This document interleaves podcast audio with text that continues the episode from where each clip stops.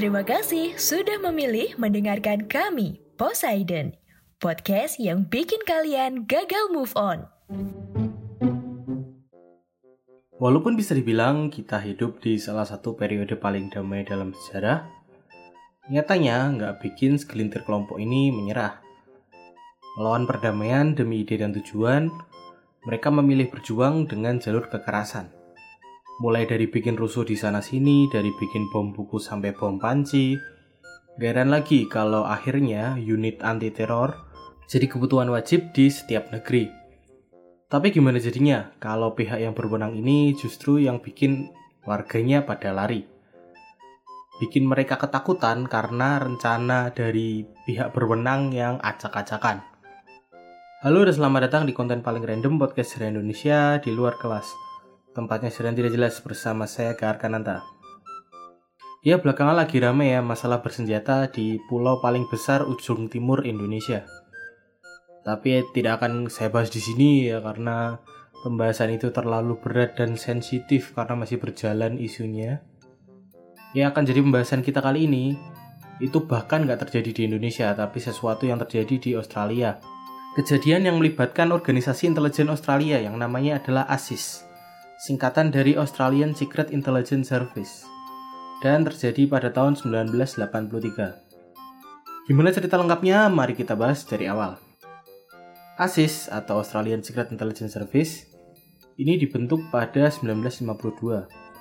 ASIS ini adalah bagian dari AIC atau Australian Intelligence Community organisasi pusat intelijennya Australia kalau di Indonesia itu kayak BIN misalnya terus apa bedanya tugas ASIS sama AIC ASIS ini fokusnya adalah penanganan kontrintelijen di negara-negara asing atau gampangnya ini juridiksinya ASIS itu ada di luar negeri atau di luarnya Australia ya jadi ASIS ini secara langsung bertanggung jawab sama Kementerian Luar Negeri. Dan walaupun dibentuk dari tahun 1952, ASIS ini tuh masih jadi rahasia ya bahkan buat orang-orang pemerintah maupun buat publik sampai di tahun 1972. Hebat ya kalau di sana organisasi aja bisa dirahasiain sampai bertahun-tahun ya. Kalau di Indonesia kan yang dirahasiain ada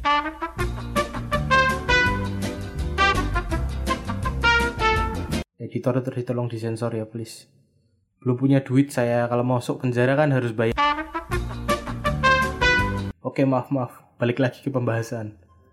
Terus kenapa ASIS ini tuh nggak terkenal? Kayak CIA milik Amerika misal, atau MI6 miliknya Inggris. Karena di dalam negeri mereka sendiri, ASIS ini tuh nggak punya reputasi yang cukup bagus ya. Selain karena memang secara struktural kerja mereka ini rahasia, sejak pertama kali mereka muncul di publik tahun 1972, ASIS ini tuh kerjanya nggak kelihatan gitu loh sama masyarakat Australia nggak ada hal-hal impresif yang sampai muncul di berita dan bikin publik tahu. Adapun kalau yang sampai keluar di berita itu tuh cuma jadi masalah gitu dan jadi omongan orang-orang yang justru nunjukin kalau kerja mereka ini tuh masih acak-acakan. 30 November 1983, ASIS ini mengadakan latihan di Hotel Sheraton Melbourne. Latihan ini berbentuk simulasi operasi pembebasan Sandra yang diikutin sama warga-warga sipil pilihan atau yang akan jadi trainee yang dilatih khusus untuk melindungi dan membebaskan warga Australia yang jadi tawanan atau jadi sandera di luar negeri. Tugas yang sebenarnya ini biasanya jadi jatahnya unit khusus anti teror ya. Yang tiap negara biasanya juga punya kalau di Indonesia ini ada Densus 88 gitu. Tapi entah kenapa bagian buat anti terorisme yang ada di luar negeri ini ini tuh dilimpahin ke ASIS semua gitu loh mungkin sekalian ya daripada harus bentuk unit baru kan perlu biaya juga mending sekalian uh, juridiksinya ASIS ini tuh ditambahin gitu karena ya sama ya mereka sama-sama di luar negeri. Latihan ini diikutin sama empat anggota ASIS dan enam trainee dari sipil tadi serta dua komandan yang jadi pengawas. Nggak apa-apa sih sebenarnya latihan nggak apa-apa kan? Gempa aja ada simulasinya gitu loh. Ujian nasional juga ada tryout. Masa mau nyelamatin orang aja nggak pakai praktek dulu? Sebenarnya ya sah saja nggak ada yang ngelarang mereka latihan di sana ya soalnya ya karena nggak ada pihak yang tahu kalau mereka tuh pakai hotel ini buat latihan. Benar sekali mereka tidak izin. Pihak hotelnya nggak tahu kalau tempat mereka bakal diubek-ubek. Dan dari Kementerian Luar Negeri yang tanggung jawab langsung sama ASIS itu nggak dapat laporan kalau bakal ada latihan yang terjadinya itu di tempat umum di hotel ya ini yang isinya adalah ratusan warga sipil yang lagi nginep. Ya kalian udah tahu ya salahnya di sebelah mana. Nggak usah dicari ini masalah bakal datang sendiri kalau udah nggak jelas kayak gini kan. Langsung kronologinya aja ya. Karena bagian itu ada di sini. Jadi simulasi ini terdiri dari dua tim. Yang satu adalah para anggota ASIS yang berperan sebagai penjahat. Yang ceritanya itu lagi nahan tawanannya. Dan tim kedua yang isinya adalah para trainee yang bertugas untuk menyergap penjahat dan membebaskan tawanan-tawanan tadi. Oke paham ya sampai sini ya. Sekarang bayangin operasi penyergapan ini tuh kayak gimana. Kalian pasti udah pernah nonton kan, ah, entah itu di film, di game, atau bahkan di berita gitu. Soalnya kadang kan Densus 88 kalau ada penyergapan juga disiarin live kan. Jadi pasti akan ada personil ya yang pakai perlengkapan militer lengkap gitu, pakai vest, pakai rompi anti peluru ya, pakai helm, terus pakai face cover, entah itu balak lava atau pakai topeng. Terus mereka juga bawa senjata. Yang mereka lakuin selanjutnya adalah kalau memang nggak ada respon atau ada perlawanan dari dalam, mereka biasanya akan uh, force entry ya, atau masuk paksa gitu, entah jebol jendela, jebol atap, jebol dinding atau enggak jebol pintu. Kalau lokasinya di hotel ya otomatis jebol pintu dong. Sekarang bayangin kalian lagi nginep di hotel. Entah lagi staycation gitu atau lagi liburan di luar negeri ya misalnya. Atau uh, cuma open BO gitu siapa tahu. Terus kalian tiba-tiba denger suara gaduh dari luar.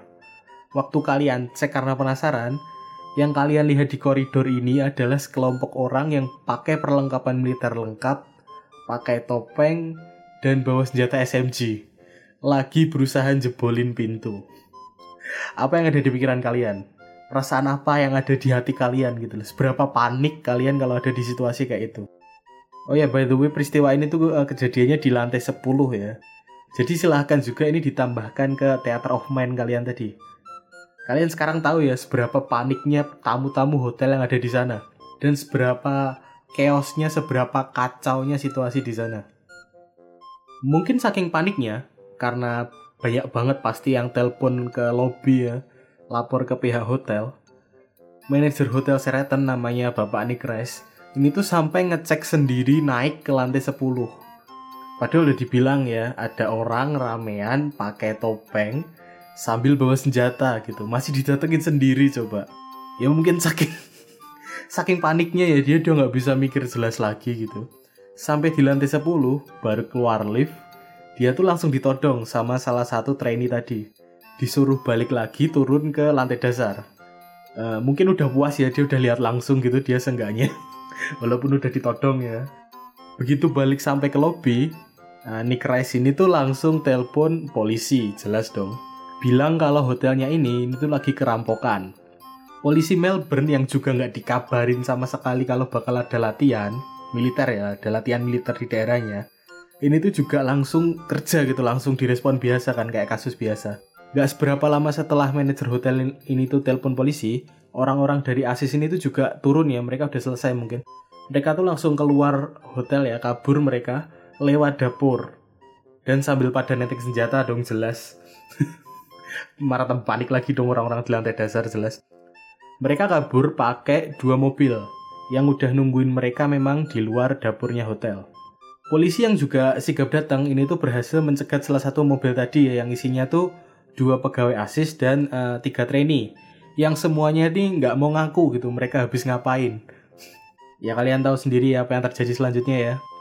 Yang terjadi selanjutnya adalah keributan di pemerintahan selama berbulan-bulan gara-gara kasus ini, berbagai tuntutan ke pengadilan karena properti hotel yang rusak serta puluhan korban yang trauma, serta berbagai headline berita dan kemarahan publik yang mengikutinya jelas.